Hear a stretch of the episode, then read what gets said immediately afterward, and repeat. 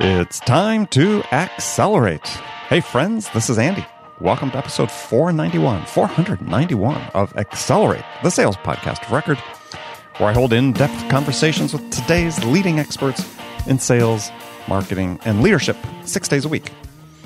Joining me on Accelerate today is Derek Draper. Derek is the CEO of Pattern.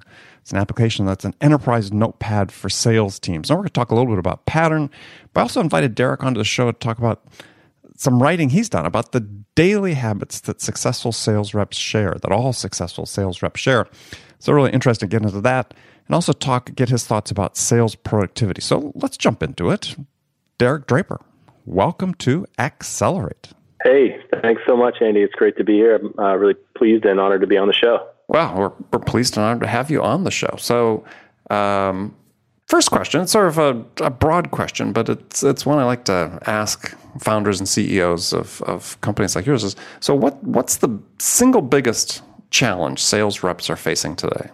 Um, you know, I, I think uh, I, I was actually looking at your podcast recently, and there was a an interview you did with Jill Konrath, and it was it was overwhelm, and that really resonated with me. I think for the salespeople that we uh, talk to and we build for, uh, sales is increasingly complex, and um, you know, salespeople are asked to do a lot. They're asked to manage relationships with multiple different stakeholders inside an organization. Not to mention, you know, a lot of the folks that, that we build for have you know lots and lots of those relationships. They're tasked with managing anywhere between 100 and 300 accounts, um, and they're you know managing those relationships across a whole bunch of different systems that really weren't designed for them uh, and they're forced to either just you know be dropping the ball left and right, or I think you know a lot of times the very successful salespeople that we see are people that are just um, you know freaks of organization, and they and they just refuse to let balls drop, or they drop as few balls as possible, and that just means that they're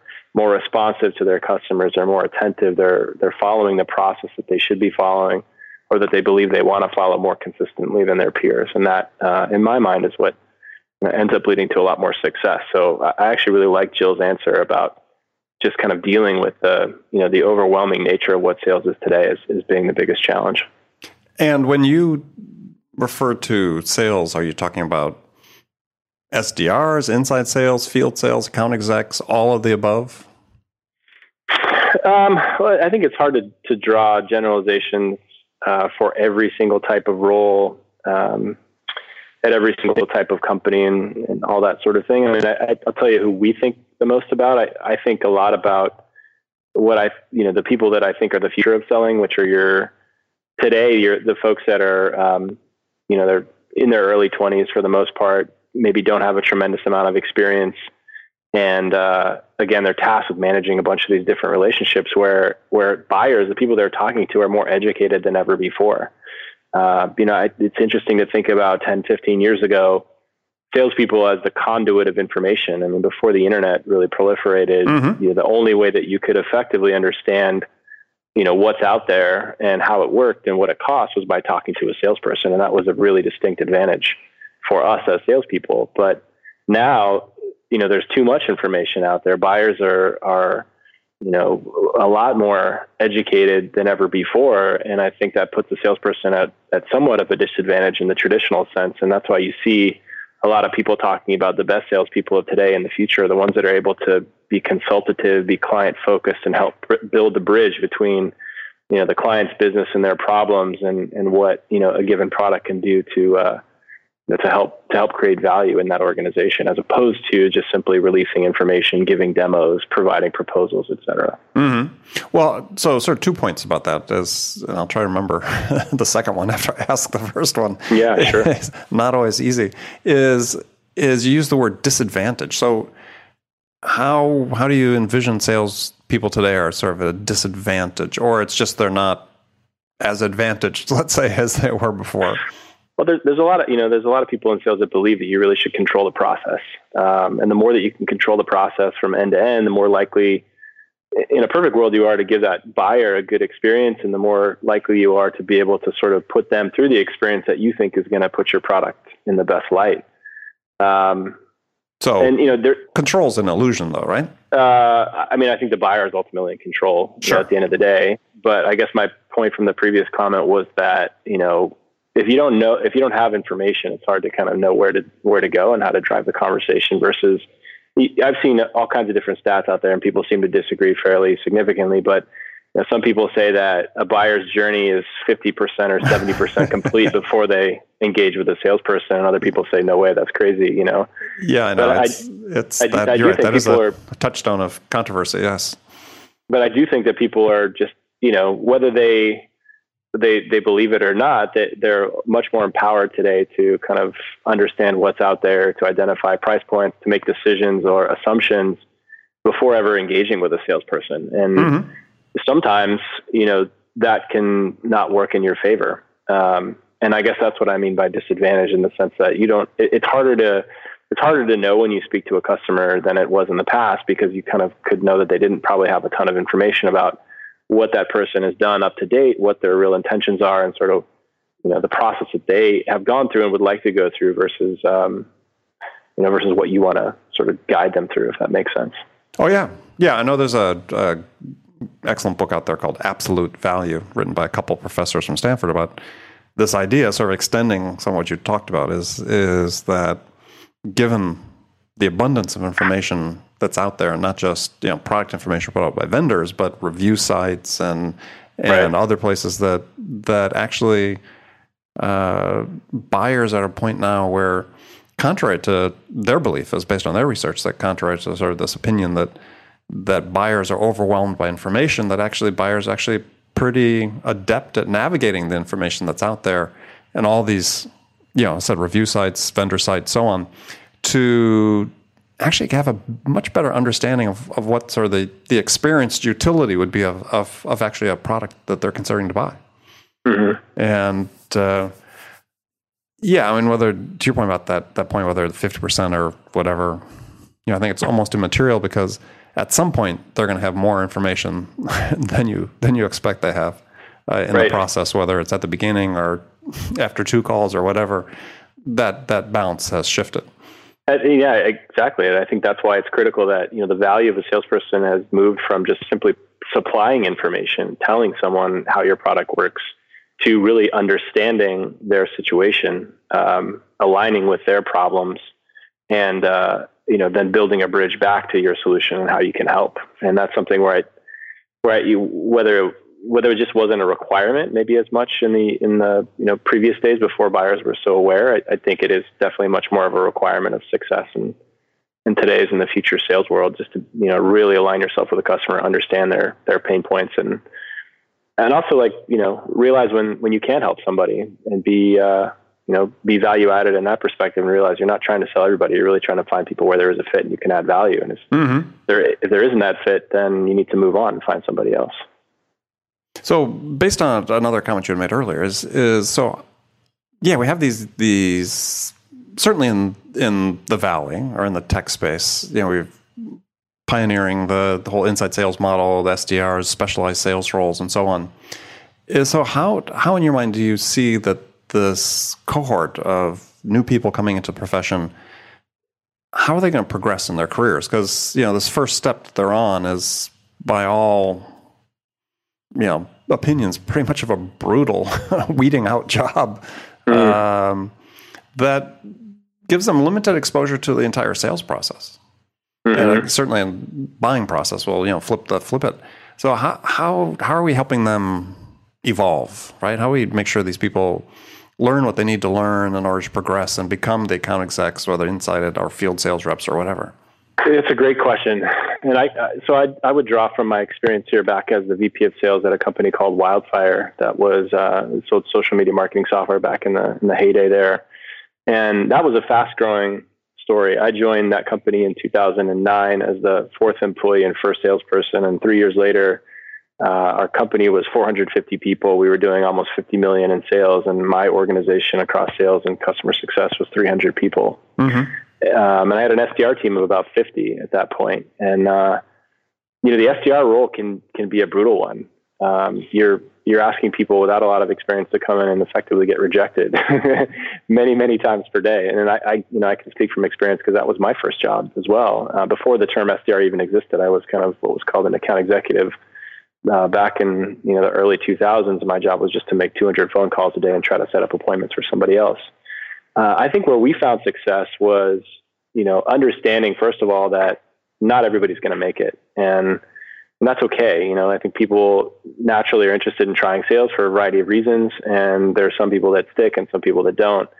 And we we hired people um, not with the kind of assumption that they would move into sales, but more giving them uh, the idea that this is a way to try out sales. And, and beyond that, it wasn't just about doing the job; it was about kind of building your skill set. It was a curriculum of how to understand not only our space but the mechanics of selling and begin building the skills that are required to be a successful account executive. And so, it, you know, part of, a big part of it was doing the job, but there was also a big part of it that was education, that was progression, uh, and then that was kind of you know the team oriented, helping other parts of the org with different you know ma- managing the sales cycle from different perspectives. And it took us some time to kind of tweak that. Um, I had a, a great uh, colleague by the name of Dan Davis who who led that effort for us. And by the end of that program, uh, well, actually, sorry, let me let me step back and say what was really great about that that experience is you know people whether they stayed in sales or not they they had a very warm uh, feeling and strong cultural identity and, and, bind with the organization. So that our SDR group became the primary feeder for almost every role, every non-technical role inside the company. If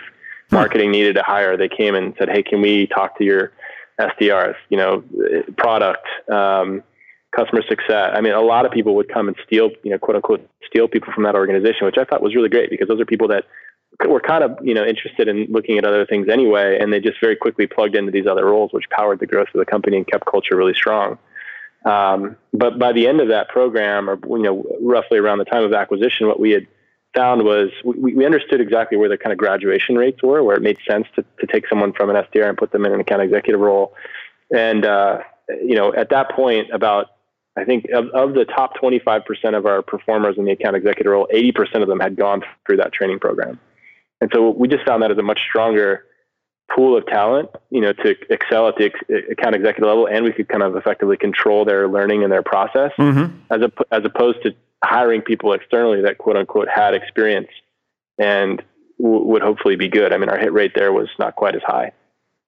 Yeah, well, it's funny. I just I just sort of wrote about that for another company that asked me to contribute to one of their blogs. Is yeah, is this much more rational way to go about it than relying on the hired guns coming in from the outside that you know have a resume that's full of one year stints at a variety of places and as you said they may or not may or may not work out but the only thing you know for sure is they'll be gone in another year and right. you, in the meantime right. you haven't you haven't developed your bench strength right yeah very interesting it's funny I, am glad you went into that detail because i yeah spoke to a lot of ceos in this company and this a lot of ceos on the show and not many have been as deliberate in being able to explain, okay, this is how we're using this role to develop people.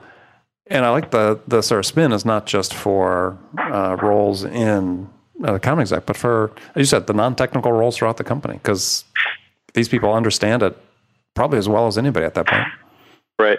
I think it was it was funny. I mean, we were hired, we were interviewing so many people and our for, for our account executive roles and our job description was sufficiently vague where we would consider kind of recent grads as, as well as looking for people who call it a, a, year or two of experience under their belt and we kept interviewing all these folks you know that, that had just graduated from school that seemed really bright and very motivated and and hungry but we just kept going you know they don't feel like they're they've got the experience they're going to be able to excel in this account executive role right away and that was sort of the genesis for us of saying, well, why don't we hire a bunch of them, turn them into SDRs? And this was, you know, mind you, back probably 2010, so the beginning of kind of that SDR revolution. And um, it, it, was just, it was fantastic. I mean, I think it really worked for us in terms of growing the company and keeping culture strong and training people to sell the way that we want them to sell, and not not hiring someone in from externally and trying to correct bad habits or um, you know get them excited about our product versus another product they've sold. So I'd wholeheartedly recommend that. Yeah, yeah. Or you're not dealing with the culture fit issue, which is is really a critical yeah. one in sales. So, all right, well, let's talk a little bit about pattern. So, uh, how does pattern help at all with this challenge of the overwhelm that, that we talked about at the beginning? I mean, is that what's it set up to do? And tell us a little bit about it. Yeah, absolutely. So, um, if you, if you, don't mind, I can go back a little bit to uh, some of the pains that I faced at Wildfire as a VP of Sales, sure, and sure. two of the big two of the big problems that that we face are around data entry, how to how to get data from the front lines into your system of record when you know you're conflicted about bothering your reps to go do this kind of really boring menial task of updating information, which you know they're probably not likely to do kind of in entirety anyway, uh, and needing that information to power the forecast, to power the business. And the second, you know, big thing that we that that I personally struggle with at Wildfire was creating replicability. How do you um, you know, you, you, have a process, you develop, you know, sophisticated sales organizations develop a process, a recipe for how they expect sales to be done. Uh, and they want their reps actually following that process. And I, what I found is, you know, creating that is the first step, creating a process is step one, but implementing that process is actually really difficult because um, it's just very hard for reps to take something theoretical that, that is in a poster on your wall in the office and integrate that into every single interaction they're having with customers. Mm-hmm. And uh, my co my co-founders and I started kind of looking at that problem from our perspective as leaders and sales ops people and realized that it's not so much about the lack of data in the system and more about the fact that the tools that exist today for reps, you know, that are used when they're engaging with customers are really, you know, they're not um, specialized. Reps are using off the shelf consumer grade tools like email, calendar, a phone, just a regular phone and a notepad uh, whether that be a digital format or a, a, pen and paper format that, that doesn't help them, you know, gather context about the people they're meeting with, uh, the you know the opportunities that they're chatting about, the products they're speaking about, and doesn't help them during the course of that interaction by giving them the right um, guidance in terms of call. You know, people, some people call it a play, what play to run, what questions to ask, what activities to complete, and then know, what what structured data to uh, to send back to the system and to other people in the organization. And so that was for us was the inspiration behind Pattern which is effectively trying to create a window into that meeting, um, you know, to give sales reps uh, a competitive advantage when they're meeting with customers and, and pre- preparing them to have a great outcome, to helping them execute that meeting, and then, you know, taking care of a lot of the follow-up work afterwards, the, the sharing of that information to a system of record and to everyone else in the org. So we very much try to deal with that overwhelm problem by connecting those disparate data sets, um, trying to keep you know the the reps process as simple and as consistent with what it is today while we uh, under the surface obfuscate a lot of that complexity and and handle a lot of that uh, the workflow on their behalf to free them up to have more conversations with customers and so is this tool i mean so may take people the listeners through just a little bit step by step because you use the the framework of a note um, which yep. is this this overlay that in sort of two or three different ways enable you to put information back into system of record, which for your case really happens to be Salesforce. Because uh, I don't mm-hmm. think you haven't done any other integrations other than Salesforce, right? That's correct. That's where we're integrated into Salesforce right okay. at the moment. So may take people through like the workflow of how how it'd be used. Sure. So I mean, the, the simplest way to think about it is, you know, when we go out and talk to the reps in our in our market or in our um, demographic, 75% of them are using a digital note taking solution to collect information about their customers and their customer engagements. And the, you know, the majority of what's used are the likes of Evernote, Apple Notes, et cetera. And, mm-hmm. um, you know, I think those are perfectly fine tools. I mean, Evernote is, uh, is very well designed for the purpose of being kind of a general consumer product. Um, but that you know evernote is not deeply connected to the systems that you use most regularly your email your calendar your crm it doesn't understand the people that you're meeting with um, by default it doesn't understand where those people are in a selling cycle and kind of what mm-hmm. you should be what you should be you know mentioning to them and so you know what we're what we're finding success with is is helping reps understand that instead of using kind of an off the shelf tool that's meant for you know the average sort of commercial or uh, or, or, consumer user, Pattern is feels very much similar in the sense that it's a place where you can take notes, but it provides a lot more rich context, um, you know, about what you're doing. So we've tried to make the the switch as seamless as possible. Uh, and keep keep people in the flow of what they're doing today, just with a whole lot more intelligence and uh, automated workflow to save them time and make them smarter. So, if is this something now? Is this geared for SDRs or account execs? Um, we, we, we definitely have users across both roles. I would say the uh, you know the strongest fit thus far has been with account executives, and you know I, I, guess we think about sort of the tools in our landscape. And there's a lot of tools out there, some great companies that are that are doing a lot to help drive that first interaction, right? With the the, the first the the first call between whether it's an SDR or an AE in that prospect. And and then those tools effectively shut off and they go back and find more people to talk to. But th- there really aren't any systems that we can find that are effectively trying to help that salesperson navigate the complexity of that relationship Mm-hmm. um, and and you know end up with a successful close. And that's I think the area that we're focused on is you know once you make that human to human connection, how do you really get the most out of that relationship? How do you how how do you um, successfully navigate that relationship from hi I'm Derek to hey welcome aboard you're our newest customer. And so, again, you know, someone's going to be sitting down at a, uh, you know, their computer. They're looking at what looks like a note, basically, right? So Mhm. it's you know sort of Yeah. extrapolating based on what I've seen is is um, which you can bring some Salesforce fields into this note. hmm So maybe take people through that a little bit. Sure. Yeah. So I think, you know, just to simplify it a little bit, if we think about if you use um, something to the likes of Evernote or Apple Notes today and you're in sales or customer facing role, all we're really asking you to do is just, you know, change the place where you take those notes. Um, and that's pattern. And so you can, you can take notes the same way that you do in Evernote, but then at the end of that interaction, uh, we already know who you're meeting with in terms of the company. We know, you know, what opportunity it is. We know which people are in that meeting. We've done research for you on those people, and then at the end of that that meeting, what you can do is just effectively say, "Hey, I want to sh- I want to share this information with my team and with my CRM," and we handle uh, the many operations that you know either in some cases aren't being done or are being done very tediously. Right. Uh, you know, with, with the click of a button, and so that is what I think when we hear from our users, they're saving five hours per week in terms of just you know the the like 7 p.m. time blocks of like updating their pipeline. you know, those things are those things are gone. They can end up spending more time, you know, calling for new customers and doing doing other things that add more value than data entry. Well, but then also you have this facility to be able to, uh, well, the discipline and the habit of taking a note is a critical, a critical habit to get into, I believe, for sales, because you know, trying to recall everything. I mean, I remember my my first first job. We were out making cold calls in the field, and we'd make 30, 40 cold calls a day. You know, some business park over in Hayward or Union City, and and then we have to go back up and fill out our call sheets at night. When we- Exactly. and it was complete fiction, right? So Right. now, since you can do this, you know, in the moment, it Mm-hmm. uh, you know, accurately capture what's going on. So you're not relying on everybody's memory's bad. You just have to owe up to him. It's listening to the show. You think you have a great memory. The fact is, none of us do.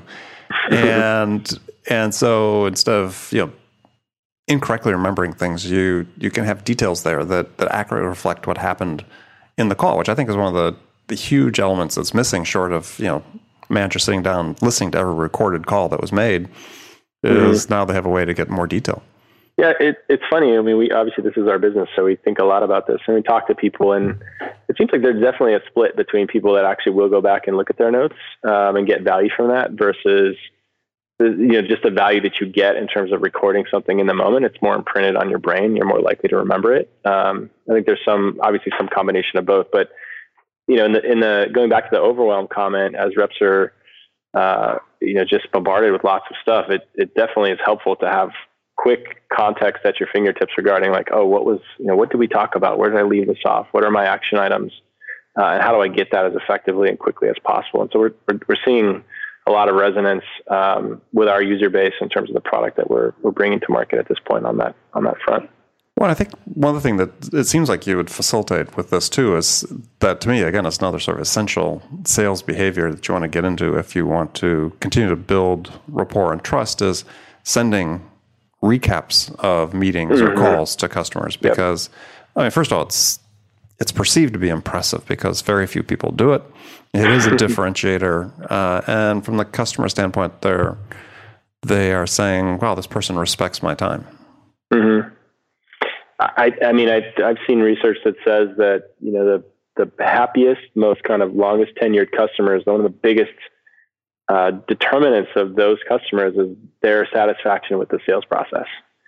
And I, I, it's just you know whether you say it's the you know you only get one chance to make a first impression or there's some other thing there. I'm not I'm not sure, but I've always been kind of a an organizational freak, and it it's for me it's always been really important to just try to be as responsive to customers as possible. And in terms of you know, getting back to them quickly, but also being attentive and understanding their needs. And I, just, you know, it, it's unfortunate when you see salespeople that they just, you know, they can't manage that or they don't feel like that's important. And that's one of the one of the core tenets of what we're doing here at Pattern as well is leveraging that data that we have. Right, we can see when you go meet with Acme Acme Corporation, we can see that right after that meeting, you have yet to send a follow up email. We can actually prompt you to say, hey, let's make sure that you don't forget to do that because if you know if you wake up a week later and you forgot to follow up that great meeting with the action items and the things that you said you were going to deliver, I mean, guess what? I think your chances of winning that deal decline pretty dramatically. And that's just one little tiny step, one little interaction in the process. But those things add up and they're really important. Well, they do. And so when you send a note to to a prospect, you're let's say it was a good meeting, is you're just like a, you reading your notes or you taking a note physically so it reinforces what was said sending that note and them reading it reinforces the good feelings and what they mm-hmm. felt they experienced out of that meeting and to your point is yeah the you know it's been all over the literature in the last year the value of the buying experience or the sales process you talked about it is a you know critical element in customer satisfaction yeah totally and i, I have this kind of crazy vision for the future that I, I don't know I don't know if it, I don't know when it will materialize, but I, I believe that there will probably at some point exist. Um, I don't know if it's a tool or if it's a framework or it's just kind of best practice where there's there's a portal in which the buyer and seller can communicate uh, effectively, so that like you know, I mean, if you if you think forward, you know, maybe the future of pattern is that the notepad is collaborative in the sense that like I'm selling to you and we can both be on there at the same time, and I can assign tasks to you and uh, you know that system can kind of make sure that you're being kept kept up to speed on that, and then effectively we're working together. Um, it's not this sort of I've got my process that you don't know about that I'm taking you through, and you've got your process that I don't mm-hmm. know about that I'm trying to uncover. Instead, we're mutually agreeing that hey, if you know we're both into this, we want to see this through to completion. Win, you know, win, lose or draw. Let's work together. Let's let's collaborate. You know, and I mean, there's there's all kinds of new collaboration tools out there for internal communication. It's I think I think it'll be uh, just a natural extension that that turns into something that exists between folks in different companies. Yeah, well, as you said, I mean, so many of the pieces exist right now. It seems like it wouldn't be that far into the the distance. I mean, there's companies out selling the you know buyer portal type type services. You know, SaaS companies, uh, mm-hmm. Buyer Deck, and you know, ClearSlide sort of has that type of functionality to some degree, and so on. Is is uh, it tends to be a little bit more for delivery of information versus versus the collaboration. But you can certainly see right. that there's there's steps being taken in that direction. Mm-hmm. Yeah, it feels like there probably needs to be to me some sort of a, a shift, a, a belief shift where. May, I might be wrong, but where there's actually, you know, this becomes kind of like the way that buyers want to be uh, sold and the way that sellers want to engage in a buying process. And I, for whatever reason, I'm just not feeling like that that sort of watershed moment is here yet. And I'm I guess I'm predicting that it'll come, but but maybe not. You know, maybe people prefer to sort of have their own their own process, and they want to sort of reveal that as as they see fit for their own advantage. Well, I think I think part of the issue is, and this was raised, I think, in in the book, uh, the Challenger Customer, is that you know this process of buying, whether it's a you know a subscription to a, a SaaS application like yours, or buying something a little more complex, depending on the level of complexity, is not something that companies practice. They don't practice the buying of that. So it's not, right. You know, we, we keep wanting to say, yeah, this customer has a buying process.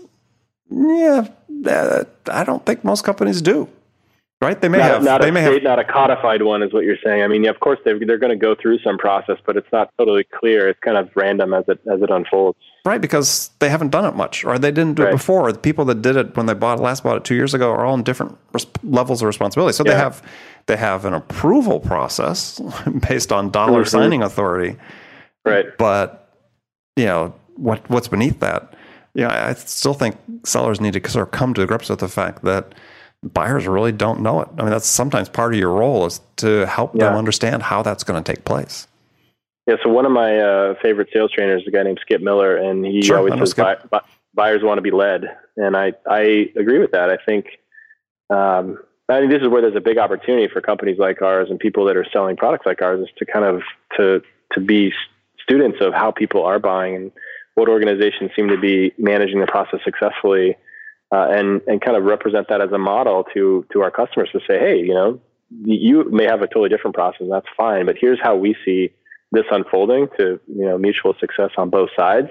How does this look? You know, does this seem off base? Uh, I think people are inclined to say, "Oh yeah, that makes sense. Maybe I should get my legal team involved sooner." Um, you know, maybe I, I, you're right. I probably do need to involve my security person because if if I don't, that's going to be something that ends up holding up the deal at the last minute. Uh, so I, I think there's a big opportunity for us as sellers to you know be students of that and then deliver that back to buyers as, as a value, right? As a way that they can actually yeah. make sure that they're doing the best job to evaluate solutions, whether there's ours or somebody else's. Yeah, I mean, there are some some thought leaders out there that have been sort of advocating this for a number of years now. That that's really the first step in the selling process is helping the prospect understand their buying process. Because mm-hmm. again, for most, you know, other than commodity type products, things that are bought infrequently, it's not going to be codified because it doesn't happen that often. Right. Exactly. So it's a good a good step to uh, to take, and yeah, and then yeah, it starts the whole consultative selling. But you know, the other sort of caveat there though too is you know we have a t- we have this tendency to try to oversimplify. Uh, it's funny we push pull. Sometimes we're making our sales process too complex, but on the other hand, we're also sort of maybe not understanding what all the steps that are in it. Um, and mm-hmm. buyers, mm-hmm. buyers, I think have the same issues. And we want to say, oh yeah, we got a, we got the six step process, and you know we got defined exit criteria for every stage, each of the six stages, but each stage could have twenty steps in it. Mm-hmm.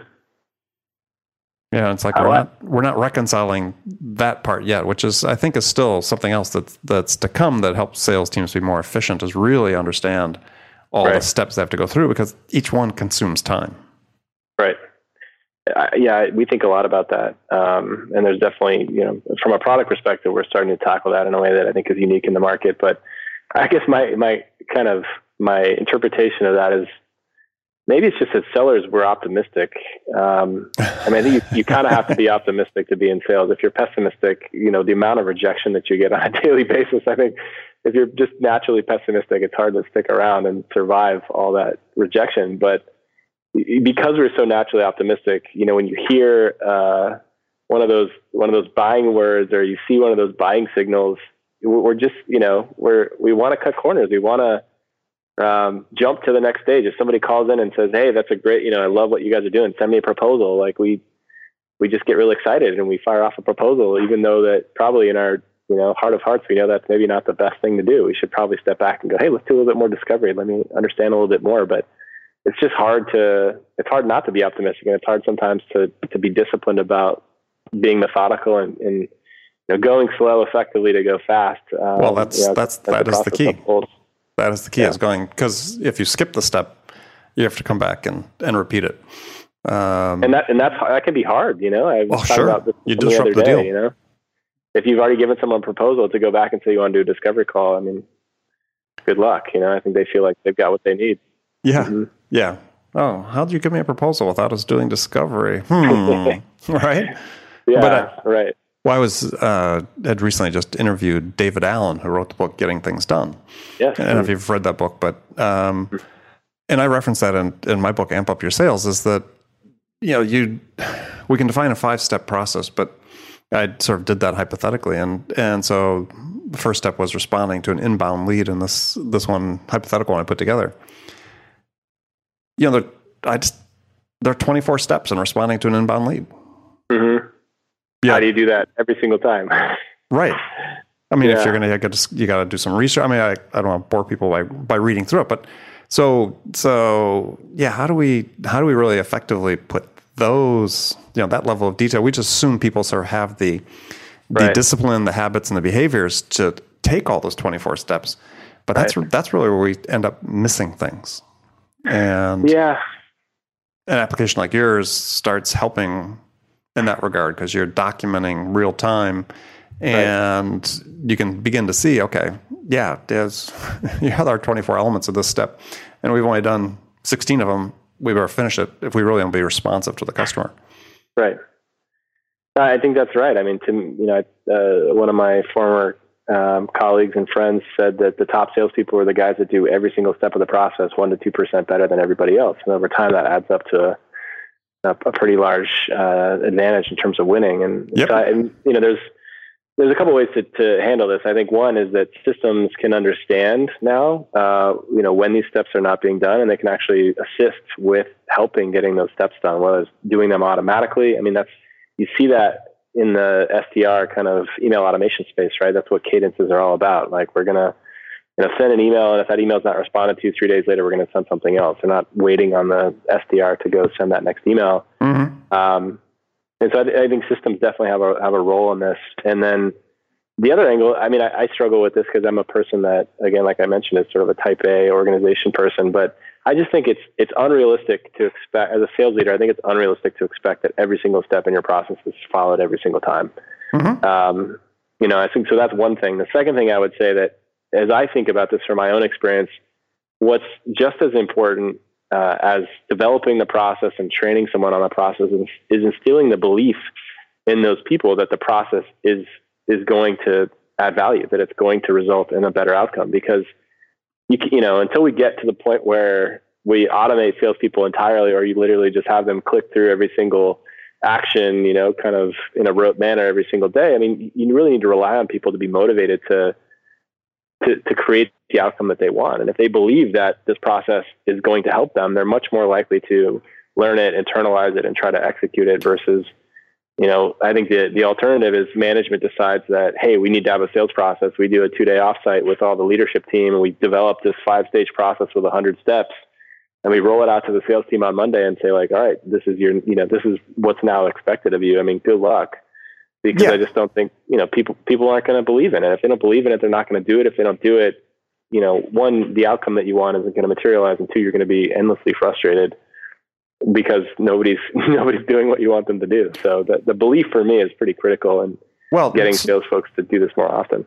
Okay, so let me last question because we've we've already run over, but mm-hmm. but great conversation. So what the is what they need a belief in your process or a belief in a process? See, because one thing that that that I see is that at least in in sort of this, you know, sort of inside sales predictable revenue model that that you know everybody's embracing in in in Silicon Valley is is you know we're not taking advantage of you know the the uniqueness, the individual strengths, and so on of individuals that maybe have a process that's yeah might not be conforming 100% but is going to be much more effective for them mm-hmm. so I, I, I, want them to believe in a process absolutely but i'm not always sure that we serve ourselves well by saying you have to believe in this process I would, uh, yeah, I would, I would definitely agree with that. I think where I see the process being, you know, so in my own experience, when when I was VP of Sales at Wildfire, in the early days, our sales process was nothing more than stage names uh, on opportunities in Salesforce, mm-hmm.